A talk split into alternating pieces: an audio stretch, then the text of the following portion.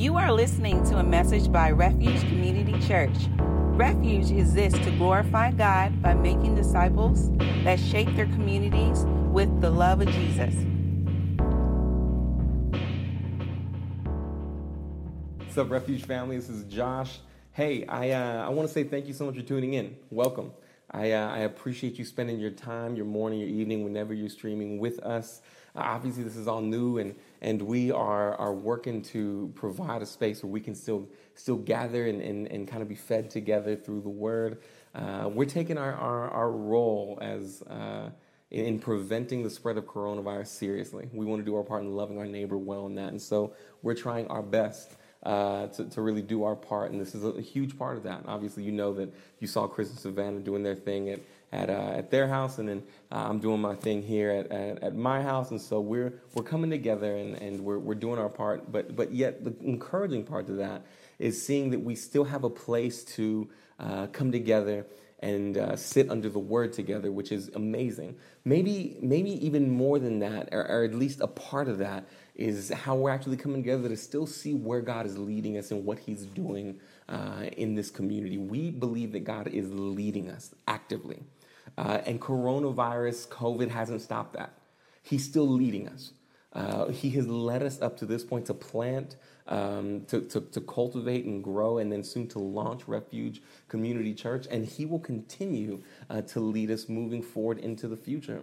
And so, maybe one of the most beautiful things this time creates is a space where we are actually able to come together and still gain a sense of what God is doing and how He's leading us. And so, man, I'm excited about that. Thank you again for being here.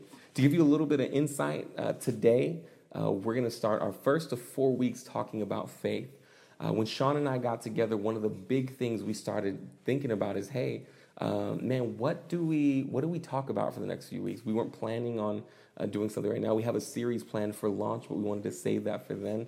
Uh, and so, what, what do we do? One of the things we talked about was just act, honestly faith and how faith is interacting and how faith should interact with all these dramatic changes that are going on uh, in our life right now. And so, yeah, we're going to spend some time talking about faith. Uh, specifically today, what I'm going to be talking about is how faith interacts with hardships in our life. Uh, what's kind of unique about the scenario and what's going on right now is that we're kind of all experiencing almost what I would describe as like a corporate hardship. We're all in it together. And obviously, some of us are experiencing way different things than other people, right? Like some of it is much more severe and much more volatile uh, than, than for others. Uh, nonetheless, we are still all corporately experiencing an aspect of it together. Uh, which is something we don't really often experience as Americans, even as Christians in America. Yet it's something that, that really connects us back to the, the ancient church and what they experienced together. Uh, and so today we're going to talk about that. We're going to talk about uh, suffering, really, and, and the, the, the role that, that faith plays in our hardships. And so, what I want to do is, I want to go ahead and dive in because I want to be respectful of your time. I want to get in everything we need to get in. So, I'm going to go ahead and dive in. We're going to be in Hebrews chapter 10. We're going to read verse 32 through 39. And what I want to do is, I want to read that, then I want to spend a second praying, and then we're going to spend the rest of the time kind of chopping it up through there, okay? And so, again, Hebrews chapter 10, verse 32. Uh, I'm going to go ahead and read, and then we'll, we'll pray after that. Remember the earlier days when, after you had been enlightened, you endured a hard struggle with sufferings. Sometimes you were publicly exposed to taunts and afflictions, and at other times you were companions of those who were treated that way. For you sympathized with the prisoners and accepted with joy the confiscation of your possessions because you know that you yourselves have a better and enduring possession. So don't throw away your confidence, which has a great reward. For you need endurance, so that after you have done God's will, you may receive uh, that what was promised. For yet in a very little while the coming one will come and not delay. But my righteous one will live by faith, and if he draws back, I have no pleasure in him. But we are not those who draw back and are destroyed, but those who have faith and are saved. Uh, hey, will you spend a second wherever you are praying with me uh, over this word and over our time together? Uh, Father, thank you so much for your grace, for your word. Thank you that wherever we are, uh, you are leading us through your spirit at work in our hearts, um, through your word guiding our mind uh, and speaking to our hearts. Um, Father, right now I ask that you would make us soft ground, uh, that you would, you would use us, uh, or you would allow us to receive from your word, that you would allow me to speak your word clearly and efficiently. Uh, God, and I ask that you would just bless this time. Clear me of anything that's myself and allow me to speak only what you would desire for us. And let us be edified to your glory and for our good. Uh, in Jesus' name, amen. All right, hey, family. Well, um, as you can tell, as I mentioned, we are in the book of Hebrews. Now, if you have not really worked through the book of Hebrews, man, I, I am tempted to say just turn this off now and go read Hebrews. Don't do that. Don't do that though. Uh, go ahead and as soon as we're done here, though, uh, man, open up your Bible and work through Hebrews. It is an amazing book. Kind of, you know, let you know it can be a little hard to understand at times, so you might want to get a study Bible or a commentary or something like that to help you work through it. But I mean, get to it, man. Hebrews is an amazing book. Um, we don't really know the author of Hebrews. It's kind of one of the things that makes it intriguing. We don't know the author. Uh, what we do know is that the author is writing to a group of Hebrew Christians. But even then, we don't know exactly where. Some people think in Jerusalem, other people think in Rome. Uh, nonetheless, what we do know is that these Christians were experiencing hardship and, uh, and tr- kind of trials, right? They were, and in the midst of that hardship, they were actually being tempted to step away from the faith, to turn away from the faith, and go back to uh, traditional Judaism. Now, to clarify, when I say faith, what I don't mean is like a set of, of, of, of, teachings or understandings. Those are important as a part of the Christian religion. But what I'm talking about is the attitude of our hearts to depend and trust Jesus. Uh, knowledge is important for that. Knowledge gives us the, the, the knowledge of God that helps us uh, trust Him and, and, and prove Him trustworthy. Uh, but what we're talking about is a deep trust in Jesus and a deep dependence on Jesus. And it was in this context, what was going on is that these Hebrews were experiencing hardship and it was causing them to question whether they should trust Jesus anymore and just walk away from Jesus and turn back to traditional Judaism. And so that's what's going on. And that's the context that the author of Hebrews pens this letter to. But when he pens this letter, he sends them, knowing what's going on, a letter that pushes them and encourages them and empowers them to continue forward in the faith, to keep fighting the good fight. But he does it in this most amazing way.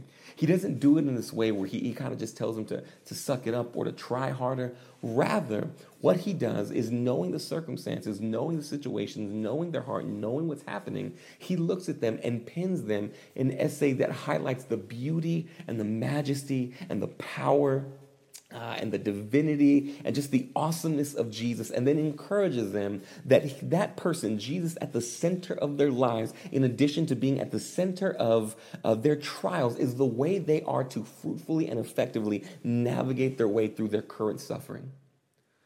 Okay, now, that's amazing because so many of us, when we think about suffering, when we think about uh, trials, when we think about a hardship, what we oftentimes think is that suffering through it, powering through it, being tough, sucking it up is oftentimes the way that we are, are to most effectively, the most courageous way, the most uh, uh, uh powerful way that we can navigate through hardship. Yet, the author of Hebrews uh, writes and tells this audience no, the way that you are to actually navigate through hardships effectively is by taking your eyes off of yourself, off of the circumstances, off of the leadership, off of, of, of the vulnerability, off of everything that's happening here. And I want you to set your eyes on the person of Jesus in all of his glory and might and splendor. And so it's in this space that he tells them, hey, I'm writing you to let you know that that's the way you're to navigate through hardships. And what's cool is that as we get to chapter 10, we're kind of turning the corner to where now uh, the author of Hebrews is starting to give a bit of practicals on how we set that person of Jesus as the center of our lives and therefore he place him at the center of our hardships. Uh, and so, what I want to do from here is I want to go ahead and jump in and glean some of that wisdom and take some of those uh, suggestions, uh, chop through the text, and take uh, a couple of really important and practical takeaways home uh, that, that I believe the author of Hebrews is writing to them, but also writing to us. Uh, and so, we're going to go ahead and start. In, we're going to take a look again at chapter 10. Remember, we're in verse 32. And so, thinking about um, the hardship, where they're at, their discouragement, their doubts, speaking into that. Verse 32, um, the author of Hebrews starts like this Remember the earlier days when, after you had been enlightened, you endured a hard struggle with sufferings. And so, right off the bat, the, the author of Hebrews is pointing out hey, this isn't y'all's first rodeo. This isn't your first bout with suffering. In fact, this isn't your first bout with suffering as a Christian.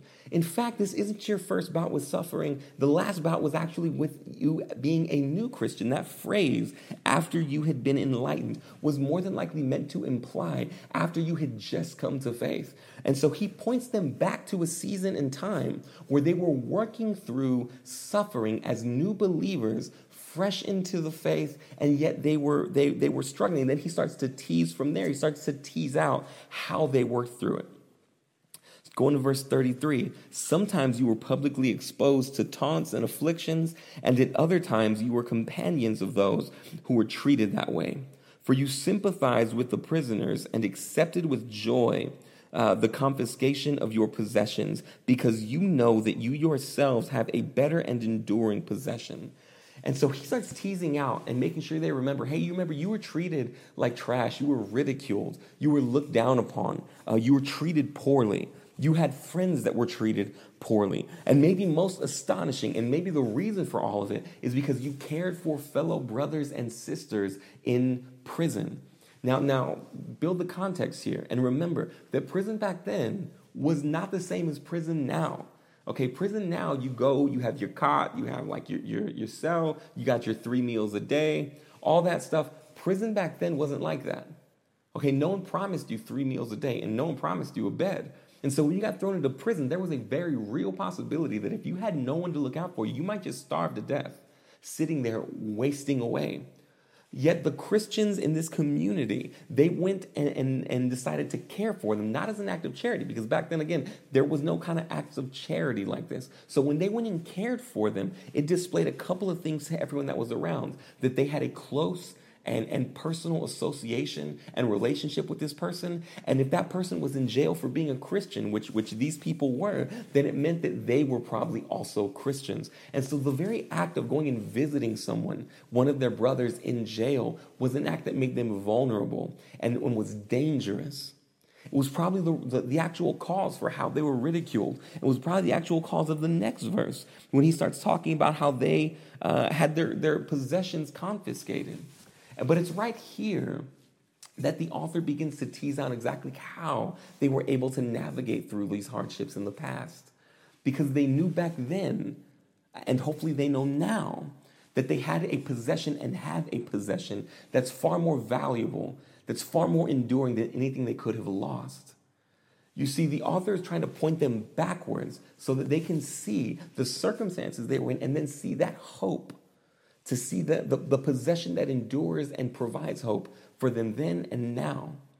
Uh, that, that, that legitimately everything they lost uh, was, was small in comparison to the, the value that the possession that Jesus brought to their life then and that he still brings to their life now. And that's the first takeaway, friends. The first takeaway is man, how do we put Jesus at the center of our lives, both now uh, in our suffering and you know moving forward it's one of the ways is by looking back and looking for jesus. Looking back and looking for jesus in the midst of your suffering. When you look back in all that ugly in all that in all that pain in all of that man we're given this this beautiful insight especially looking backwards to see that that thread of hope that actually pulled all of us through that pulled all of us through and that made everything work, that made it all right, that, that, that kept us going, that sustained us. We're able to see that when we look back and look for Jesus in the midst of what's happening back there. The beauty of recognizing the value of Jesus in that circumstance and looking back is that it helps you better see uh, the, the value of everything that is lost. Now, I don't want to be sensitive here because what, what, what the author is saying is look back and remember that everything you lost is, is small in comparison to the value of what you have in Jesus. But that doesn't mean the things that we, we sometimes lose in our moments of, uh, of hardship are small. Some of them are immensely valuable. Right, right now we're all in a season where we're a little bit worried about a variety of different things. Some of us are very concerned about our family members getting sick, about um, people uh, uh, losing or, or having this whole scenario impact their work. Uh, I know some of us have had family celebrations we've had to cancel or reschedule. I mean, there's a ton that we're actually working through. Uh, you know, sh- you know, all of us, right? We're working through pushing, launching Refuge back. We're all working through something, and yet the encouragement here is not that those things are, are, are not worth anything. It's not that those things aren't valuable. Rather, the encouragement is look back, find Jesus, and realize that what you have in Jesus, the thing that can't be taken away, is more valuable than anything that anyone could take away. And the possession that you still have in Christ will sustain you more than any of those other things that you lost ever could. And so look back there, find Him, and see that what you still have, even now in the midst of your current hardship, is the thing that will pull you through the rest of the way. And so, friends, that, that first takeaway look back and look for Jesus. Yet, um, he doesn't stop there, he doesn't end there. In fact, he uses that, that, that means of looking back to point them to looking the opposite direction, to looking forward. Going to verse 35, he encourages them after encouraging them to look back, encourages them after that in verse 35. So don't throw away your confidence, which has a great reward. Okay, the, the reason that great possession was so valuable back then, the reason it's valuable now, uh, it, aside from its, its, its momentary right now value, is that it has the promise for creating a future that's far better than anything you and I could ever build. Okay, the beauty of having Jesus is knowing that when we place our trust in Him, when we place our dependence, our confidence in Him, the trust builds a future through Him creating a future that is far better than anything we could ever imagine or build ourselves. That's the beauty of that confidence and trust in Jesus that He's pointing toward. Okay, like even now, I think about it, being very honest, man, like in my own heart, and I know in some of y'all's too, man, there is a longing for things to get back to normal. There's a longing for things to move past what's going on right now and get back to the way they were. Get back to where we can spend time with our family, to where we can go out, we can go to, to, to dinner with friends, or we can go to the movies and do all those things. We're longing for things to get back to the way they were. Yet the author of Hebrews is telling us that if we can look and put our eyes toward the future, we'll realize that even that, even longing for the way things were before all this isolation business, man, is still like longing for a garbage uh, dump compared to the paradise that Christ is building for us in the hope we have in Him for the future. So don't set your eyes simply on the circumstances of today. Don't set your eyes on the circumstances of, of yesterday or even tomorrow, whether they be good or whether they be bad, but rather knowing the great possession that we have that endures till the end and fulfills the promise of creating a future that's far more beautiful, that's far more blessed, that has far more amazing than anything that we can build on our own here. That's the beauty of holding on and, and looking to the future, which is that second takeaway, friends. Man, look back, look for Jesus, but likewise, man, friend, look forward and look for Jesus. Look forward and look for Jesus beyond just the circumstances of, of our day, beyond the circumstances even of our life. Friend, to grab onto, grab onto uh, the future and look for it and look for Jesus in it. Uh, that's that, that, that second courage. And it doesn't stop there, right? It doesn't end there. Uh, the author of Hebrews makes it a point to let us know that when we look back and look for Jesus, and when we look forward and look for Jesus, it provides a certain patience and it provides a certain hope now uh, that is critical. Take a look at verse 36. For you need endurance you could also translate that for because you need endurance, patience, because you need patience. That's why you look back and look for Jesus. That's why you look forward and look for Jesus. When you find him in this thread of your life, not just, not just seeing him back there, not just seeing him in the future, but knowing that there is a thread of his goodness that runs from way back there to way up there, uh, that guides you from, from one to the next. Man, we, get, we gain a patience for today uh, that, that allows us to settle down, which takes into the end of his passage where he lets us know hey, we are not those who draw back and are destroyed, but instead we see that thread of Jesus in our lives. We look back and we look for Jesus. We look forward and we look for Jesus. And we are those who have faith and are saved. Okay, so so so man, friends, like like legitimately, I love you.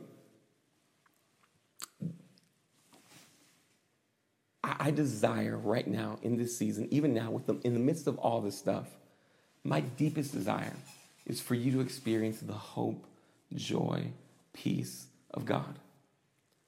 Um, I firmly believe the author of Hebrews is telling us that the way that we gain that, the way we gain that, is by placing Christ at the center of our lives. Uh, that we, we place him at the center of our hope. And a great way to do that is to look back and look for Jesus and to look forward and look for Jesus. Uh, now, to close up, I'd love to give us a couple of practical ways we can do both those things. Okay, how we can practically look back and look for Jesus. This is a funny one, but man, I would encourage you, uh, man, get a journal. I was trying to try to. No, I don't got one back here. Um, get a journal, write in it, right? Like, like, like, even if it's just a little bit. I know it can get overwhelming to write a page and all that stuff like every day, but man, even if you're just writing a little bit, uh, write in it. The little stories you have there give you a front row seat uh, to seeing circumstances and scenarios where it seemed like hope was getting suffocated by darkness, but then to see that hope roar forward and overcome the darkness and push us and take us forward. Man, that is a great way to look back and to look for Jesus. Um, man, I look at journals uh, and I don't journal well. Let me let you know, I don't journal at all. They're sporadic and they're short and they're illegible and sometimes not grammatically correct. What I'm getting at is that even in those little journal entries that I have kept, to be able to look back on stories with me and my wife in our dating time, our first year of marriage, look at some things that were kind of hard, right? To look back on moments where where we experienced some some real suffering, right? And in having friends uh, lose loved ones and losing loved ones. Man, when we experience that, we look back, we read that, we find Jesus. It gives us hope for right now, today, right now. Okay, and so journaling is a great way to look back and look for Jesus. Uh, and a practical way to look forward and look for Jesus is, in all honesty, like, man, be thankful. Like, express gratitude. Even if it's small and minute uh, in your eyes, man, express gratitude to God for what He's doing and what He has done and what, maybe most importantly, what He will do. Okay, that act of saying, hey, thank you. Thank you for, for bringing me to where you've brought me. God, thank you that today I'm alive. Lord, thank you that tomorrow will not look like today because of the hope I have in you. It declares and speaks to your heart this deep, deep reality that, hey, man, I have something better coming to me uh, than, than, than what I have here, what I have right now. Uh, it, it, declares that, hey, what I look see, what I look forward to, and what I see in the future uh, is is His doing, and I cling to the hope and trust I have in Him because of it. Uh, and so it's, it's a beauty. And don't just stop there. You know, actually, don't just stop there. Don't just stop with yourself. Invite others into it. Man, invite uh, your, you know, we're doing community groups online, right? Through, through um, Google Hangouts, Zoom. Like, man, in that space, invite others into thanking God for with you. Uh, man, like, or thanking God for you. um, invite them into it because you do two things. You spur them to start thanking God uh, but then they also keep you accountable for continuing to thank God. It sets the precedence in your relationship that in your relationship with whoever you're talking to, you thank God together. Uh, and that will always keep your attention looking forward to the future and looking for Jesus in it. And so, friends, uh, man, I love you. I love you. I'm praying that this uh, touches our heart, that it stirs us toward deep affection for Jesus, uh, that it helps us navigate through uh, hardships that some of us are facing right now, that all of us are working through to some extent right now, and some maybe even more than others, but that we're navigating through them well uh, for God's glory and for our good. Uh, and so, my prayer uh, is that you would take this and that you run with it. And I'd love to close now just by praying for you, praying for me, praying for us as a community. Um, before we do a couple of just last minute announcements, one, uh, man, we're still doing community groups online, as I mentioned a second ago uh, reach out to your community group shepherd. You can find uh, the community groups on our website. If you go there, you can find the contact information, reach out to them, see, get the link so that you can get plugged in and, and maintain some of that uh, relationship, that, that quality time, that relational time that, that we're missing so badly right now. Uh, in addition, you know, we got things like Marco Polo. A bunch of people are using Marco Polo and Google and, and FaceTime to keep up with each other, and I love that. I want to say, guys, I'm so proud of you. Man, thank you for doing that. You're doing an amazing job fighting for community and creating community while all this is going on. I just want to say thank you, man. You are doing awesome. Uh, I am so incredibly proud uh, of us for fighting. Golly, I'm so incredibly proud of us for fighting uh, for community in that way. And I just want to say, man, way to go. I love you so much, and I'm thankful for you. Uh, yeah. So, in addition, we're going to be, uh, as I mentioned, on this digital platform for the next few weeks. So, be on the lookout for that. Uh, but other than that, that's about it. And so, what I would love to do is just take a second to pray for us, close, uh, and then send you on your way uh, to, to fulfill the mission still of making disciples that, that shape and transform our communities with the love of Jesus. That's still the send. That's still where we're going. That's still what we're going out to do. We just happen to be staying home and doing it now. Uh, and so utilize that technology to keep reaching out to people. Okay? Uh, let's pray. Father, thank you so much for your grace and for your mercy. Thank you, God, that you are King Almighty. Thank you, God, that when you are at the center, it, it, it allows us to navigate through hardships well, recognizing the hope we have in you for the past and for the future, but maybe even more so than that, God. Uh, it allows us to, to, be alleviated of the pressure and, and the ownership of those moments, surrendering them over to you for your glory and for our good. So I ask that you would, you would soften our hearts to that reality, that you would help us to surrender to that reality uh, that you would take your rightful place as the center of our lives, in our heart, in our mind. Uh, God, let us navigate through these things. Well, I pray for safety, I pray for health. I pray that we'll continue to navigate through all these things well as a community, not just looking out for each other, but in fact, actually extending the kingdom of God, expanding our own family by inviting those who um, don't know you into this family to experience the same hope, both now and for forever that we get to have access to. I love you. I thank you. And I pray that we would go and make disciples of all nations. In Jesus' name, amen.